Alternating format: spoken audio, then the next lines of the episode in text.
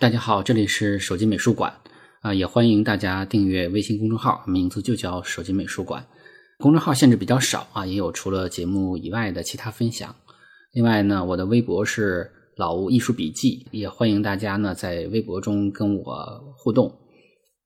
最近比较忙啊，更新很少，接下来的大半年的时间呢也是这样，正在做一个新的作业，所以呢就是更新不会太多，请大家原谅。呃，如果作业有什么新的发展啊，我会及时跟大家报告。今天我们继续介绍现实主义绘画，但是不是大家熟悉的法国的现实主义，而是一位美国画家啊，他叫做温斯洛·霍默。我曾经说过啊，我对绘画中呈现出孤独气氛的作品是非常敏感的，自信满满的说，我这种画从我眼皮子底下过的时候是溜不走的，一下子就能抓住。那也正因为这个原因，我就写了《寂寞大师》这本书啊。但是由于篇幅所限呢，我喜欢的或者说我感受到有孤独气质的画家呢，呃，有很多没有选入。今天的这个温斯洛·霍默就是其中的一位。在美国旅行的时候，我在美术馆看到他的时候呢，也不是太了解当时，但是也属于那种第一时间就留下非常深刻印象的画。我所以尽管他的名气可能比起很多画家来算不算太大啊，但是我还是很愿意介绍给大家。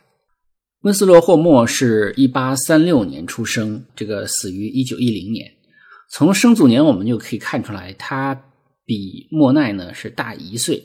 跟莫奈是同年死的，所以他基本上是一个同时代的人。但是说到这个时代，我们自然会想到那是印象派的时代。但实际上呢，在那个时期也是各种流派都有啊，什么象征主义啊、学院派啊也都存在。而且印象派的知名度在当时可能还没那么大。他也去过巴黎，也受过印象派的这个间接的师傅啊，日本浮世绘的影响。总的来说呢，他仍然是写实主义的画风。从绘画风格上来说，它并没有什么特殊之处，在表现形式上呢，不赶时髦，不算是一个艺术上的一个革命者。但从绘画题材来看，他已经开始用美国之眼来观察美国人的生活状态了。对于霍默的印象呢，我主要是来自于美国的一些大美术馆啊，一开始只是说，哎，从你眼皮下边过的时候啊，留下了一些比较深的印象。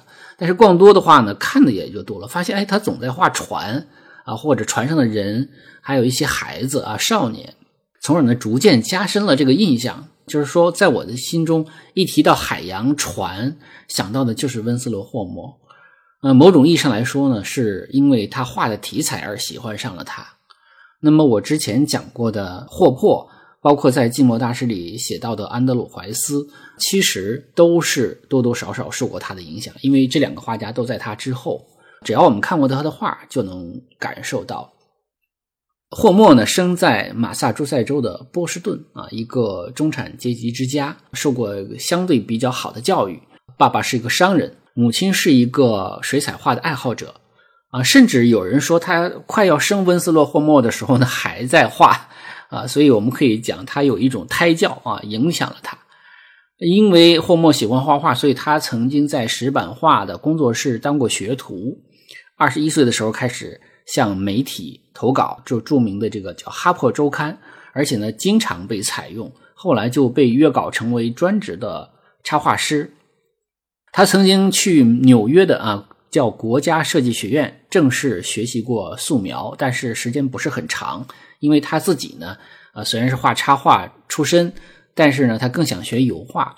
实际上，他没有接受接受过特别正式的、长期的美术学院的专业训练。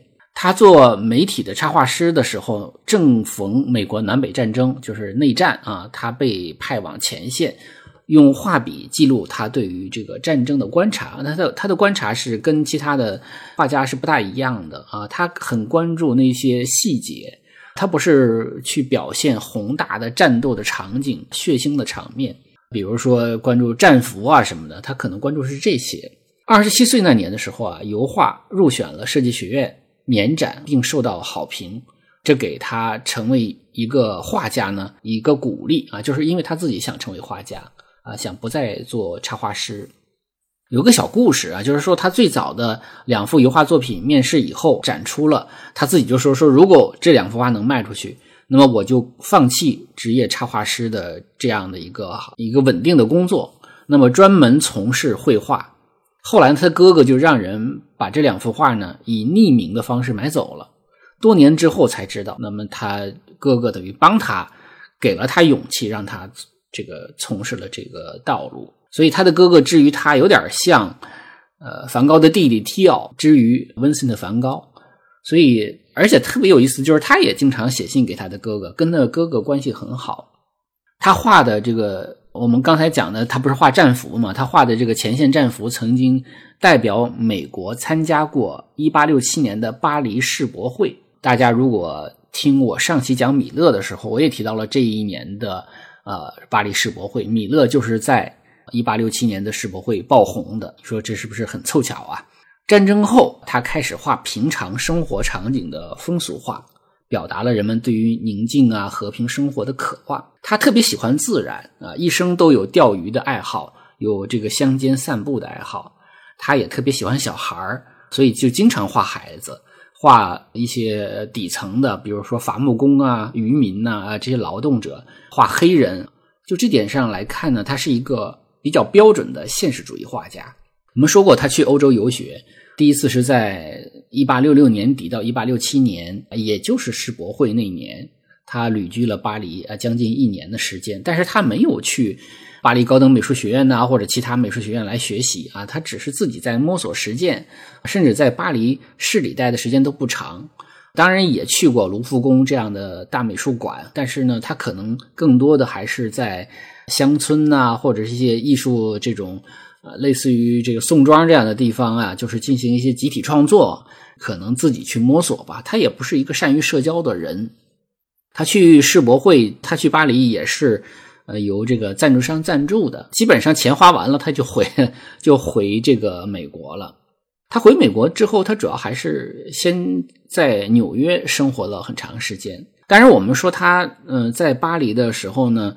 有可能受过像巴比松画派或者库尔贝的影响，因为他画的乡村题材的话，很像巴比松画派。那晚年画的这个海洋题材呢，就是尤其他画的海呢，很像是库尔贝画的，呃，确实受到一定的影响。回美国以后啊，三十九岁的时候，他彻底告别了插画职业，成为专门的画家。而且啊，当时美国艺术界兴起了水彩画。霍默虽然着手比较晚，但是却是成为了美国十九世纪最著名的水彩画家，所以他的水彩画是非常多的。霍默是一位有着独立思考的一艺术家。他说：“呃，如果一个人想成为画家，他千万不要去看别人的画，所以他看看的很少，自己画的多。他一生未婚，性情孤僻，喜欢独处。”私人生活领域其实没有太多可以介绍的内容，甚至有朋友朋友说他日常生活中都很少开门，即使开门也就是开一道缝，很少让别人进入其中。他画画的状态，我看起来觉得特别像塞尚啊，就是一心只在创作，对于评论界的毁誉也不是很在乎。到后期的时候，他喜欢上了海边四十五到四十七岁的时候啊，他还曾经在。英国的泰恩茅斯北海边的渔村上啊，生活了一段时间，观察和体验渔民的生活日常，而且这个地方的渔民所遭遇的海边的那种状态呢，可能就相对凶险一些，这个给他很大的冲击。等到他结束在英国的生活，回到美国之后，他就搬到了缅因州的海边啊，缅因州，而且甚至他。独居的房间就是面朝大海，呃，基本上他的晚年就是以海洋题材为主了。缅因州如果看过寂寞大师的那本书的时候，就知道怀斯他的一个重要创作基地就是缅因州，啊，它是美国东北角的一个州，紧邻加拿大的魁北克。那么怀斯也曾经就是我们刚才讲的，就是在那里创作过像克里斯蒂娜的世界等等，就是在那儿画的。所以呢。也有人认为，是不是怀斯把缅因州作为他的创作基地之一啊？当然有他亲属的关系啊，这个我们就不说了。怀斯的事儿我们就不说了。但是，是不是也有一种啊，好像是向自己崇拜的、热爱的霍莫呃学习，或者说想像他一样去感受缅因州的提供的自然环境？这个呃也未可知。所以想到他的热爱海洋的这一段呃创作呢，那就不仅让我想起了崔健在《花房姑娘》中的两句歌词，是吧？啊，你问我要去向何方啊？我指着大海的方向啊。我觉得用来呃形容霍莫的这样的一个创作还是很很贴切的。他早期的海洋主题绘画呢，是相对比较宁静、平和、温馨的。晚年的他呢，个性却越来越孤僻啊，离群离群所居，躲避喧嚣啊，把自己的生活就过成了一座孤岛。虽然他父母也搬到了缅因州的同一个地方，但是他们并不住在一起。他还是以独居为主，自己做饭，自己种菜。唯一的伴侣是条小狗。他还做了一个带轮子的，呃，还还有大玻璃窗的一个小房子啊。我猜想，呃，因为没有图嘛，我猜想应该像小商贩卖早点那种。不过人家是卖东西，他是用来当流动画室啊。天气不好，下雨的时候，他就躲到这个流动画室里去画。他呢，甚至更喜欢冬天，因为缅缅因州是很冷的。那除了阿拉斯加，那应该是整个美国最北的一个地方了。他呢，喜欢这个喜欢冬天，是因为度假的人都走了，海边就会很安静。而且呢，冬天的海浪的那种凶险，也是他喜欢画的一个状态。而且他又是独居，他生活的那个环境是应该是很很冷的，很难受的。但是他也不在乎，他就可能就是很孤僻。他也习惯了，虽然不爱社交，但是他比较喜欢孩子啊。他画画的时候是孩子们可以围着看的，但是大人是绝对不允许的。所以，他呃与邻居虽然是社交有障碍，但是相处的还不错。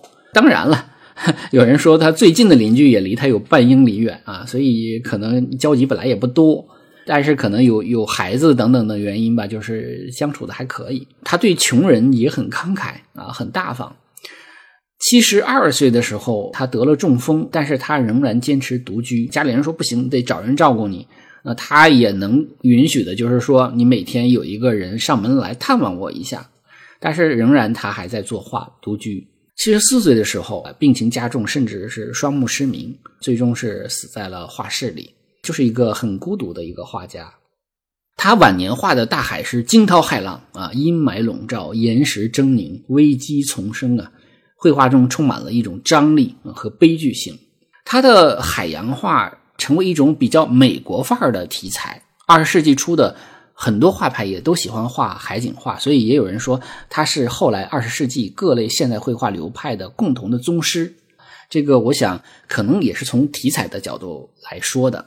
一九九八年的时候，比尔盖茨啊曾经斥资三千六百万美元啊，约合人民币。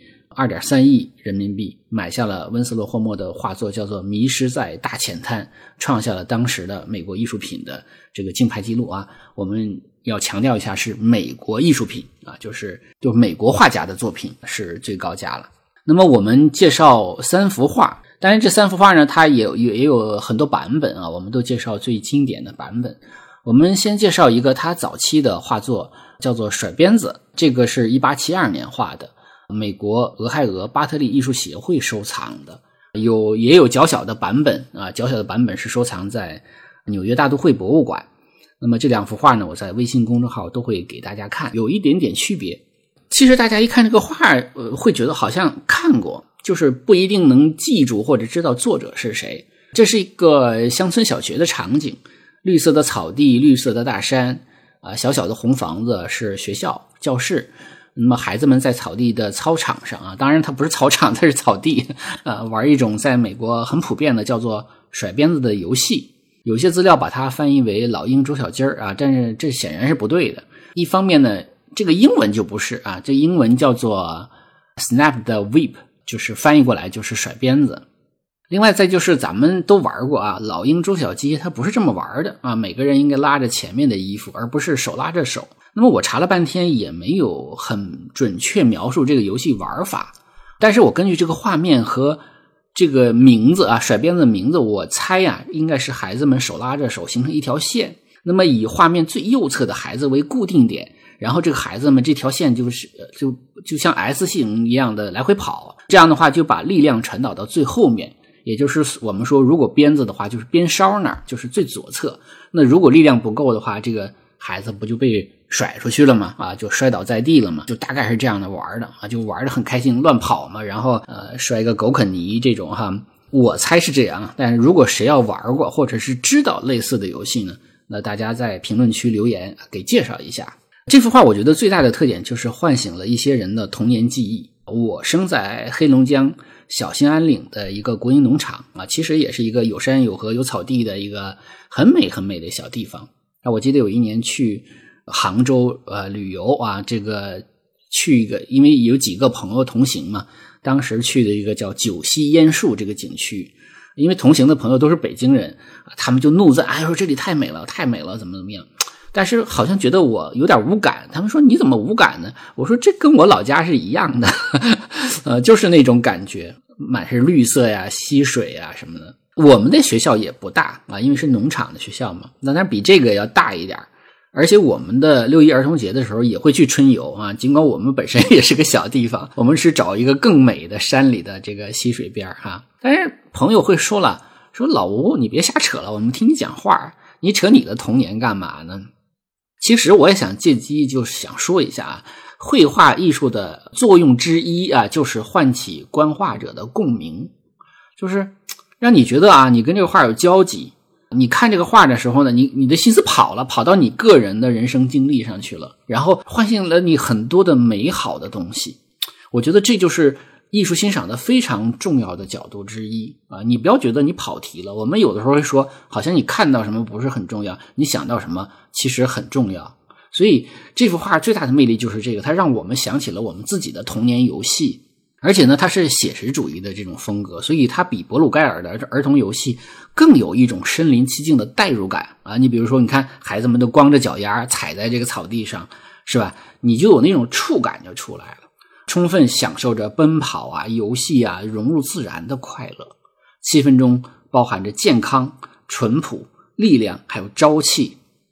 那么从绘画角度来看呢，色彩方面，你看它这里边有衬衫的白色，是吧？学校房子的红色，外套的蓝色，还有这裤子的棕色啊，还帽子的这个棕色啊，以及自然这种大面积的绿色的这样的一种。搭配和分布，奔跑的孩子们，因为他要甩出这种鞭子的 S 型，是吧？它的分布姿态的差异，都符合传统绘画的一些布局和呼应。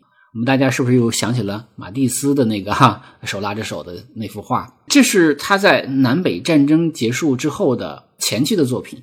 它主要的题材就是充满乡愁和回忆的田园牧歌主题作品。也是充分展现画家特别热爱儿童主题的一幅代表作，而且也是一幅群像。他后来的群像就比较少了。那说到这里呢，我们还要提一个美国的呃文学家马克吐温，他呢年龄上比霍默又大一岁，也是同年去世的，也是一个完全意义上的同辈人。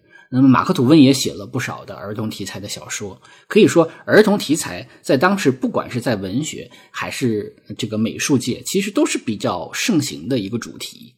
那接下来我们介绍这个《起风了》这幅画。《起风了》这幅画呢，是他的一个代表作，啊，也是我呃第一产生印象的地方，就是美国这个华盛顿国家美术馆。创作的时间是一八七三年到一八七六年啊，完成是在一八七六年，也有好几个版本，也有水彩画的版本。那么这幅画呢是六十一点五乘九十七厘米，这幅画是在马萨诸塞州的叫格洛斯特画的。这个地名我们一看船尾 就知道，因为他把这个地名写在了船尾上了啊。这个地方离波士顿很近，大家如果查这个地图的话，就会发现。这幅画也是他早期海洋主题的画。那么我们从画中可以看出，风起来了，帆鼓的很大啊，把这个船带的倾斜起来了。两个孩子坐在船翘起的一侧，用身体来平衡船体。大的人呢，也努力的通过缆绳哈，这个呃好像不应该叫缆绳，应该叫做控控帆索，控制帆的绳索啊。而且我们还能从画中看到啊，这个绳索其实是有几个滑轮，最后才。由大人努力的拉紧它来控制着翻，那船头的那个孩子啊躺平了，这个似乎还使劲的往下压。船尾的这个孩子呢，努力的拉紧了控制舵叶的绳索，就是来控制舵。船舱里有鱼啊，但不是很多，但是呢也呃有所收获。我们从船尾的这个孩子啊，其实在他的画中经常经常看到一个男孩或者坐在船头或者坐在船尾。经常要么看着大海等着爸爸回来啊，也可能是在钓鱼啊什么的。总而言之，经常会出现这样的一种他非常经典的构图。我们都知道，美国人喜欢户外运动，具有探险精神。出海捕鱼的帆船是非常非常符合这个美国精神的，题材也是很讨喜的。那船上有好几个孩子，有一种青春的朝气，而且呢，这种小渔船也比较接近于日常所见。大人带着几个孩子一起出海，既有游戏玩耍的快乐，哈，还有一种上阵父子兵的哈那样的一种传承和教育的。亲切感，每个家庭都有类似的场景，所以这样的场景很容易赢得观者的共鸣啊！我讲到这儿，我突然间想起来啊，因为他他也有哥哥有弟弟，你看这个场景中就是一个爸爸带着兄弟三人嘛，我们可以这么理解吧？我不知道是不是也有一种暗示啊？因为他跟他父亲呢，跟他哥哥弟弟的关系都不错，这个这是我突然间想到的。而且呢，还有一点就是，刚刚咱们不是。东京奥运会刚刚结束嘛，我跑个题啊，就是呃，帆船也是一个奥运项目，其中最小的级别呢，就是所谓的帆板，就是在那个冲浪板上面加一个帆，叫 RSX 级。咱们在这个项目上呢，还拿了一金一铜，女子拿的是金牌，男子拿的是铜牌。而且那天我正好是瞎看的时候，还看了这个女子拿金牌的那个。那个比赛，我觉得哦非常有意思啊！就是实际上这是一个大家不怎么关注的项目，啊，帆船是一个非常彰显男子气概的户外运动，它考验你的力量啊，你的耐心，你的勇敢，因为要跟风浪搏斗嘛，对吧？你要你的果敢，就是你判断的之后是吧？啊，你你能不能呃果断的啊去呃进行下一步的这种操作？同时，它还要考验你的技巧，你的经验。以及你和自然的一个互动，它是对自然力的使用嘛，所以也是与风浪搏斗，同时也是顺应啊，也是顺应自然，也是征服自然。所以帆船对人的考验是综合性的啊。如果你住在海边，我觉得其实可以让孩子们去参与帆船运动。我去青岛旅游的时候呢，在海边。这个遛弯的时候，就看到了帆船的这个青少年培训。当我准备这幅画的时候啊，又加上看了奥运会的帆船比赛，让我对帆船产生了一个兴趣。当然，我这么大岁数不可能去学习了，但是我很想去有体验项目的话，很愿意去尝试一下。你像咱们中国有个成语说“乘风破浪”，乘风破浪其实就是指的帆船，对吧？只有帆船才需要乘风呢，对吧？画这个画的时间呢，实际上是美国经济的大萧条时期。很多企业破产啊，其实整个的社会的气氛是低迷的，但是这幅画却有一股子生气，有一种你看它是因为它是自然的，它不是那种啊大机械时代的或者城市的题材，然后翻滚的海浪啊，半斜的小船呐，鼓起的风帆呐，还有远处的小白帆呢，它。多多少少会给人一种希望啊，尽管捕到的鱼不多，但是我们还在努力的去劳作。我觉得是多多少少还是一个正能量的东西，一个积极的东西。时代周刊有一篇文章赞美这幅画，说构图广阔，笔触灵活，描绘的海水的色彩是那样的和谐，令人心旷神怡啊。他确实是很善于运用丰富的油画笔触来表达海水的。这个就刚才我们讲到他啊学习库尔贝的地方。激荡的海洋呈现出这种晶莹多彩的颜色，特别是上边上半边的这个云和天，哈，显得更富有诗意。我想还是受到了欧洲游学的影响，尽管他可能以自学为主吧，但是我想他可能对于这个技法也有了很多的思考和实践。他的笔触的流动感，你看明显的变强了。那么最后最后这幅画呢，也是他的重要作品，也是晚年的作品，叫《墨西哥湾流》The Gulf。啊，Stream 是一八九九年创作的，收藏于纽约大都会博物馆。这是很鲜明的晚期作品，就因为因为它很有鲜明的晚期作品的风格，对吧？一个是色调更冷、更深、更阴暗，海浪更大、更凶险，海的那种力量感更具体啊，应该就是他在缅因州期间的画作了。有人说他是由旅行时画的素描笔记创作而来。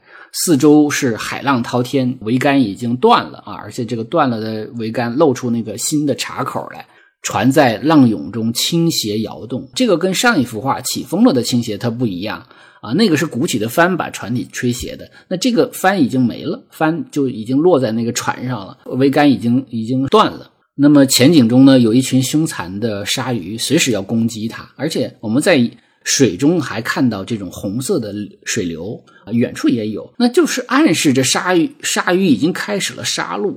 那是不是有人已经被鲨鱼吃掉了呢？对吧？这个就是让我们产生了一种通过暗示的方法，让我们已经产生了联想。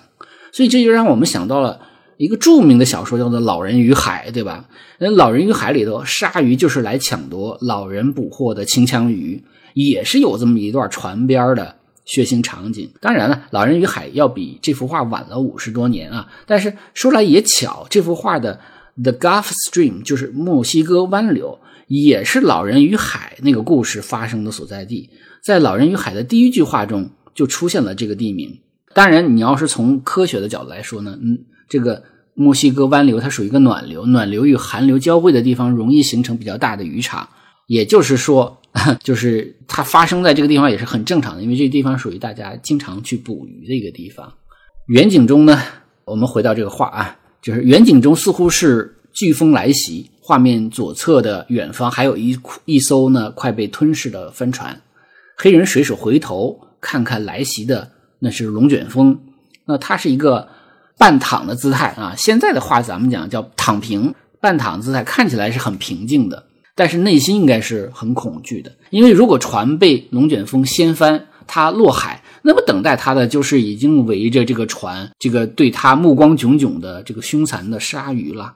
对吧？那就是必死无疑了。所以他的平静来源于他对当下处境的一种束手无策啊，是非常无助的。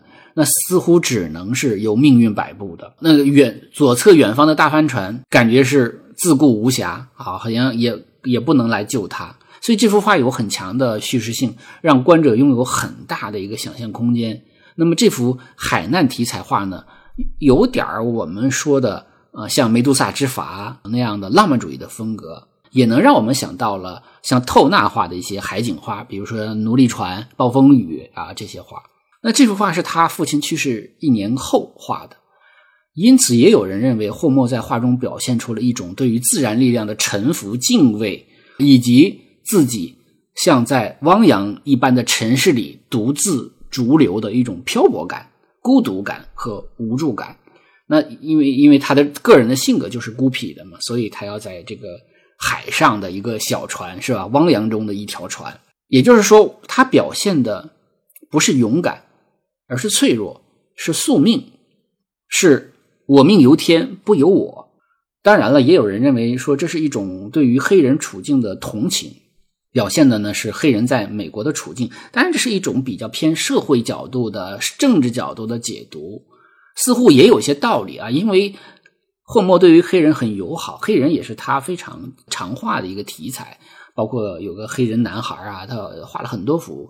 那么这幅画在刚展出的时候褒贬不一啊，并没有在第一时间卖出去，而是在七年后，也就是在一九零六年啊，在一群画家的建议下，纽约大都会博物馆才以四千五百美元的价格收藏了。当然，现在已经成为。大都会非常重要的一个收藏啊，在大都会会有它单独的展厅，会有这个呃温斯洛霍莫的一个单独展厅。有人认为啊，就是他的这个晚期的海洋的作品呢，比早期作品更有力度和戏剧性。他早期的海洋绘画都是休闲度假。海滩漫步啊，遛狗玩耍，既是有有船，也是人与海的和谐共生。像我们说起风了那幅画，但是也有人认为呢，这幅画象征着死亡，鲨鱼象征着魔鬼，这个开口的船舱象征着像棺木一样，断了的桅杆旁边系锚的那个装置看起来就像是一个十字架，因此它是象征主义的。所以呢，这些理解其实都可以啊，并不冲突。那么关于温斯勒霍默呢，我就跟大家分享到这里啊，因为关于他的介绍的资料不多啊，所以我能分享的也不多啊，只能说这么多。但是我觉得他的画是非常值得一看的。之前在上海博物馆有一个关于美国艺术的展览中呢，来过温斯勒霍默的画。如果大家有机会再看到的话呢，也不要错过。那么最后还是要重复说一下，就是手机美术馆的版权属于。